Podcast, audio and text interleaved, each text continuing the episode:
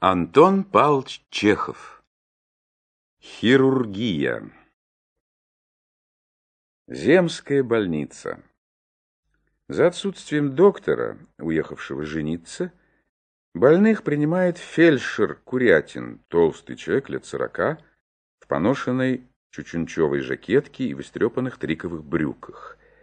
На лице выражение чувства долга и приятностей. Между указательным и средним пальцем левой руки сигара, распространяющая зловоние. В приемную входит дьячок Вонмигласов, высокий коренастый старик в коричневой рясе и с широким кожаным поясом. Правый глаз с бельмом и полузакрыт, на носу бородавка, похожая издали на большую муху. Секунду дьячок ищет глазами икону и, не найдя таковой, крестится на бутыль с карболовым раствором, потом вынимает из красного платочка просфору и с поклоном кладет ее перед фельдшером. — А, мое вам, — зевает фельдшер, — с чем пожаловали? — С воскресным днем вас, Сергей Кузьмич, к вашей милости. Истинно и правдиво в псалтыре сказано: извините, питье мое с плачем растворях. Сел на медне со старухой чай пить. И дни, боже мой, ни капельки, ни синь пороха, хоть ложись да помирай. Хлебнешь чуточку, и силы моей нету. А кроме того, что в самом зубе, ну, всю эту сторону так и ломит, в ухо отдает, извините, словно в нем гвоздик или какой другой предмет, так и стреляет. Согрешихом и беззаконовахом, скудно бива о колях душу грехми, в ленности житие мое и ждих. За грехи, Сергей Кузьмич, за грехи. Отец мой иерей после литургии упрекает: косноязычен ты, Ефим, и гугни встал, поешь, и ничего тебя не разберешь. А какое судить тут пение, ежели рта раскрыть нельзя? Все распуши, извините, и ночь не спамши. Да. Садитесь, раскройте рот. Восьмигласов садится и раскрывает рот. Курятин хмурится, глядит в рот, и среди пожелтевших от времени и табаку зубов усматривает один зуб, украшенный зияющим дуплом. Отец-диакон велели водку с хреном прикладывать, не помогло. Гликерия Анисимовна, дай бог им здоровье, дали на руку ниточку носить с Афонской горы, да велели теплым молоком зуб полоскать. Я, признаться, ниточку надел, а в отношении молока не соблюл. Бога боюсь, пост. Предрассудок. Вырвать его нужно, Ефим Михеевич. Вам лучше знать, Сергей Кузьмич. Но то вы и обучены, чтобы это дело понимать, как оно есть. Что вырвать, что каплями или прочим чем.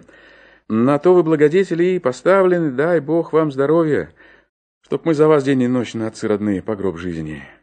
Пустяки, скромничает фельдшер, подходя к шкафу и роясь в инструментах. Хирургия, пустяки. Тут во всем привычка, твердость руки. Раз плюнуть. На медне тоже, вот как и вы, приезжает в больницу помещик Александр Иванович Египетский, тоже с зубом. Человек образованный, обо всем расспрашивает, во все входит, как и что. Руку пожимает, по имени-отчеству. В Петербурге 7 лет жил, всех профессоров перенюхал. Долго мы с ним тут. Христом Богом молит: вырвите вы мне его, Сергей Кузьмич. Вот чушь не вырвать. Вырвать можно. Только тут понимать надо. Без понятия нельзя. Зубы разные бывают. Один рвешь щипцами, другой козьей ножкой, третий ключом. Кому как. Фельдшер берет козью ножку, минуту смотрит на нее вопросительно, потом кладет и берет щипцы. «Ну-с, раскройте рот пошире», — говорит он, подходя щипцами к дьячку. «Сейчас мы его, того, расплюнуть. Десну подрезать только, тракцию сделать по вертикальной оси. И все». Подрезывает десну. «И все». Благодетели вы наши, нам, дуракам, и невдомек, а вас Господь просветил. Не рассуждайте, ежели рот у вас раскрыт. Этот легко рвать, а бывает так, что одни только корешки. Этот раз плюнуть. Накладывает щипцы. Постойте, не дергайтесь. Сидите неподвижно, в мгновение ока. Делает тракцию. Главное, чтоб поглубже взять. Тянет. Чтоб коронка не сломалась. Отцы наши, мать пресвятая. Не того, не того. Как его? Не хватайте руками, пустите руки. Тянет. Сейчас, вот, дело-то ведь нелегкое. Отцы, родители, ангелы, о, да дергай же, дергай, чего 5 лет тянешь? Дело-то ведь хирургия, сразу нельзя, вот. Восьмигласов поднимает колени до локтей, шевелит пальцами, выпучивает глаза, прерывисто дышит. На багровом лице его выступает пот, на глазах слезы. Курятин сопит, топчется перед дьячком и тянет. Проходят мучительнейшие полминуты, и щипцы срываются с зуба. Дьячок вскакивает, лезет пальцами в рот, во рту нащупывает один зуб на старом месте.